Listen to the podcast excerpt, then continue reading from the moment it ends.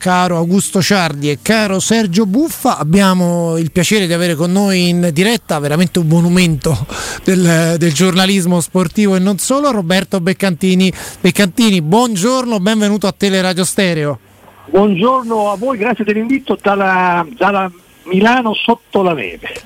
Eh, imbiancata, quindi sta nevicando, continua a nevicare, partiamo col meteo, insomma. Sì, sì, nevica, ma è quella bella neve che attacca, non difende, quindi piacerebbe a molti, a Tatani, è la neve che piace di più a Tatani, perché attacca eh, sugli alberi, sulle strade, per cui sta proprio quel senso di bianco invernale da cartolina che mi riporta alla mia infanzia, perdonatemi. No, beh, tra l'altro era prevista, insomma, ed è puntualmente altro che i nostri pronostici, eh? Esattamente, proprio il giorno, oggi, mercoledì otto dicembre. Senta, ai pochi che non la conoscessero, che non sapessero, diciamo, di lei, io ricordo che è stato per tantissimi anni uno dei giornalisti che ha votato per il Pallone d'Oro, tanto per dire quanto, insomma, la sua sia quanto era scarso il Pallone d'Oro, va bene. Senta Augusto, io direi di partire dalla Champions, no? Con Roberto Beccantini facciamo un po' una, parona- una panoramica anche sullo stato di salute del nostro, del nostro calcio. Le chiedo se è rimasto deluso dalle milanesi eh, viste ieri sera, non solo per i risultati ma anche per le prestazioni. Che giudizio ne, ne dà? Beh, il giudizio che è... per il quale vengo preso in giro da alcuni lettori, non tanti, alcuni, quando scrivo che in Europa è diverso, eh, c'è poco da fare, in Europa è diverso. Avevo, eh, avevo titolato come triste Milano, ma viceversa, ma eh, un lettore, sempre lui, grazie a lui ho avuto un input secondo me ancora più stuzzicante, come triste la Serie A. Perché il, il Milan rabberciato, è vero, capolista, ha beccato in casa dalle riserve del Liverpool, secondo i Premier, e l'Inter, secondo in campionato, secondo in campionato, ha perso contro il Real Madrid. È vero che ha giocato un buon primo tempo, però quando tu fra la stagione scorsa e questa, su quattro sfide, le perdi tutte, di corto o lungo muso, non penso che sia solo una coincidenza. Siamo ancora indietro. Oggi altre due partite, ovviamente Atalanta e Juventus. Sull'Atalanta è ottimista, dobbiamo essere ottimisti, batterà il Villarreal? Io credo che l'Atalanta di dell'ego di Bergamo, come dico io, cioè di Gasperini, abbia giustificato e meriti il nostro ottimismo, al di là del risultato che farà. Gioca contro una brutta gatta da pelare, tanto per eh, riesumare un po' di lessico familiare, il Villarreal che ha vinto l'ultima Europa League, che in Spagna non, non sta andando molto bene, proprio per questo cercherà in tutti i modi di passare, eh, gli basta il pareggio, non diciamolo mai. L'Atalanta però che ho visto a Torino contro la Juventus, che ho televisto anche a Napoli contro il Napoli, è una dea che si è fatta furba, non disdegna se il caso anche qualche momento di eh, vecchio ma ruspante catenaccio, eh, non ha eh, calcoli da fare, e questo secondo me per noi italiani, anche se l'Atalanta l'abbiamo definita giustamente la squadra meno italiana di tutta, la eh, vent- eh, ventunesima squadra della Premier, questo può essere un vantaggio. Certo, non è una partita facile, ma ripeto, giustifica l'ottimismo nostro. Augusto, abbiamo con noi in questo momento uno dei giornalisti più importanti, giornalisti sportivi più importanti, eh, diciamo a, a livello italiano e non solo, perché per anni è stato appunto uno dei votanti al Pallone d'Oro. Eh, parola a te. Ma io mi vanto, tra le poche cose di cui mi vanto è quello di aver conosciuto Roberto e di aver fatto modestissimamente io parte della squadra del Guerin Sportivo, Roberto, eh, di cui Roberto era tra i fuoriclasse, insomma lui era tra i fuoriclasse, no, assolutamente. Noi ne vedremo con i titoli. Eh, là, Roberto, è, la, la, è, la piacere, è tanto il piacere. Qualche pulizioncina dal limite per le vostre squadre del cuore, non so, il, mitico, il, mitico, il mitico Beck, eh, per chiederti Roberto invece, arrivando alle nostre misere cose italiane, per quanto sia un campionato al momento divertente soprattutto in testa, se sta andando tutto come potevi pensare o come magari avevi pronosticato la scorsa estate quando le squadre si stavano costruendo?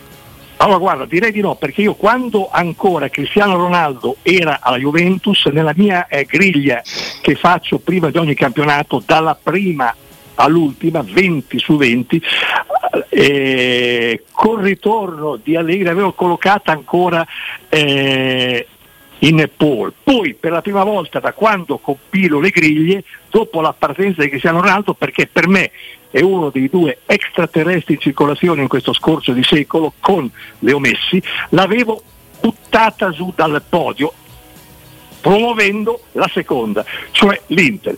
Quindi c'è stata questa grande eh, delusione, questa grande caduta della Juventus. Eh, per il resto Inter, Milan, Atalanta e Napoli sono lì.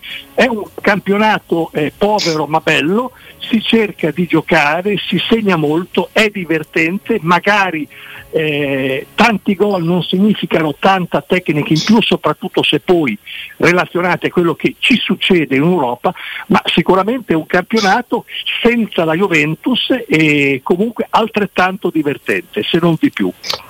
C'è una curiosità poi che va anche oltre il discorso tecnico, il discorso di campo. Roberto, tu hai attraversato più decenni da, da, da giornalista di livello, no? Eh, ti chiedo, da diciamo una dozzina di anni, una decina di anni a questa parte, quando si scrive un articolo, fattispecie sul Nazionale, eh, si tiene conto anche delle reazioni che potranno esserci magari sui social, dove molto spesso incontriamo anche della ferocia da parte di, di, non so se proprio lettori accaniti, ma quantomeno fruitori di notizie?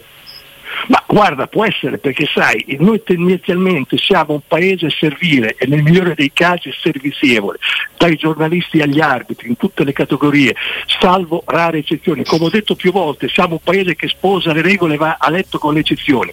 Certo, l'esplosione dei social ci porta eh, a Eh, ancora di più a smascherarci, i coraggiosi con i pavidi. Poi dipende dal lettore scoprire chi è coraggioso e chi è pavido in base a quello che si scrive, ma il pericolo da tu sottolineato esiste, perché ripeto, eh, parlo anche per me, non sempre si ha il coraggio che si dovrebbe avere. Anche perché mh, capita molto spesso, no, di, di chiederci per quale motivo certe inchieste non si facciano, per quale motivo non si vada magari ad anticipare, non dico la magistratura, questo potremmo allargarlo a ogni ambito, no? Ma però mh, nella fattispecie per esempio il calcio moderno è il calcio che va mh, avanti anche grazie alle partnership commerciali che riguardano non soltanto sì, sì. le televisioni satellitari o streaming, ma anche gli stessi quotidiani, e credo che forse da parte di, di, di una testata sia un po' più complicato. Eh, certo, è molto dura... più complicato, Augusto, ma molto semplice in questo caso specifico. Il conflitto di interessi, la stampa, cioè Juventus, cioè Ferrari, eh, cioè adesso ultimamente Repubblica, il giornale di Berlusconi, il Milan una volta, le tivù di Finvest, eh, Cairo, Gazzetta dello Sport, Corriere della Sera, Torino e la sette, hai capito? È difficile eh, entrare eh, nell'ottica di quella inchiesta, che è il grande argomento che ci manca. Noi abbiamo recuperato molto sulla, sulle storie, sul raccontare dalla, da Federico Buffa in giù e in su, eh, ma soprattutto in giù, perché in su è difficile, eh, dato il suo livello, il gusto della storia. Ci manca ancora, e sempre mi ci metto fra i primi, la volontà di fare inchieste, anche perché che bisognerebbe essere, e torniamo al concetto da te sollevato prima, più coraggiosi. L'inchiesta, sai, vai a sbattere prima o poi, non tanto nell'obiettivo della società che hai messo sotto il mirino, ma otto volte su dieci segni tu la percentuale nella, eh, nel tuo padrone, nel tuo editore. C'è un problema proprio di, di struttura, diciamo, del mondo, cioè dell'editoria, no? Questo è un po' un problema, cioè, è no, fatto... ma sai, è, è, è, è un periodo così, sai, è, c'è poco eh, da cioè, fare. Non è che non se ne esce, tra l'altro ricordiamo a chi ci ascolta, pochi non lo sapessero, che Cairo è un editore eccellente, cioè non ha un euro di debiti con le banche, R C S. Eh, eh, sai, io sono stato diciotto eh. anni alla stampa, eh, la, fra Juventus e Ferrari ho scritto soprattutto di Juventus, mai di Ferrari, però sai, è chiaro, eh, certo. dipende dal lettore eh, dire eh, se, eh, che tipo di giornalista sono stato. Certo, poi è il, è il lettore che giudica, no? Come l'ascoltatore che giudica chi parla in, in radio. Con, con l'aggiunta dei social, che laddove non sono non si trasformano in leoni vigliacchi da tastiera. Leoni da tastiera mi va bene, ma vigliacchi quando si mettono quello che io chiamo il passamontagna, cioè usano un nickname, so, sono una fonte di valutazione, di confronto molto molto interessante, molto molto efficace. Senta Beccantini, eh, noi parliamo in, a Teleradio Stereo tanto di Roma, le chiedo dalle sue parti cosa arriva della Roma in questo momento? Eh, arriva Mourinho come sempre, eh, Mourinho, hai capito? È chiaro che le sconfitte sono tante, eh, anche gli infortuni, il, gli episodi arbitrari conto, conti, conti, eh, contiamo pure anche questi. Io ho visto la Roma mh, qua e là, non mi è dispiaciuta, eh, però è chiaro che la, la rosa è quella che è. Io sono, come sapete, sono un giocatorista, in campo eh, va la rosa, non il giardiniere, però certo Mourinho ha sempre voluto essere il, lo special one, e quindi quando eh, rade al suolo un'intera rosa fra Bodo e, e in e altre occasioni, si assume poi le, le sue responsabilità, perché eh, la Roma io l'avevo, eh, non l'avevo certa messa sul podio, lo sappiamo tutti che il massimo obiettivo della Roma, di questa Roma con eh, José Mourinho, eh, è la Champions League, e quindi il quarto posto, però si è assunto una bella responsabilità, sempre tenendo presente che la storia non si cancella ma la cronaca è incalza, e proprio a Roma, sai, ricorderete sempre il marziano di Ennio Flaiano che quando atterrò a Villa Borghese tutta la cittadinanza attorno, le mamme con i pargoli, i nonni in pensione, eccetera eccetera, ma poi dopo un certo periodo e beh, tutto qua. eh, Beccantini, abbiamo un giovane promettente giornalista che vuole farle una domanda. Qui lui sa la responsabilità che si assume in questo momento, però noi gliela vogliamo dare questa possibilità. Eh, Sergio, eccoci. Prego. Eh, Roberto, mh, volevo chiederle, eh, tornando un attimo sul momento che sta passando il calcio italiano, soprattutto in Europa. Ieri appunto abbiamo visto la squadra prima in classifica in Italia perdere contro le riserve del Liverpool. Ecco, secondo lei a cosa... anche il era rappersato anche il Milan a un'estate, sì, era sì, un certo. E, mh, a cosa è dovuto secondo lei questa differenza, questo abisso quasi che c'è tra, tra il calcio italiano, mi viene in mente quello inglese adesso soprattutto? Io penso, guardi, se leggo i giornali italiani delle, dei quali faccio parte, eh, anche se eh, sono in pensione eh, da tempo, eh, visto che abbiamo i più grandi allenatori di tut- di, della terra, tranne eh, pochi tedeschi e Pep Guardiola, eh, penso che dipenda dai giocatori, perché non penso, non credo che eh, gli allenatori da Inzaghi a Pioli o Sanati d'Italia mi giochino all'estero in una maniera così fea e aburita, come direbbe Arrigo Sacchi, eh, da meritare l'esecrazione nostra. Danno quello che possono. Faccio un esempio pratico, ritornando per un attimo a Real Madrid Inter, il Calhanoglu che avete ammirato voi a Roma a torto collo e il Calhanoglu che hanno ammirato i eh, suiveur del Bernabeu il giorno e la notte.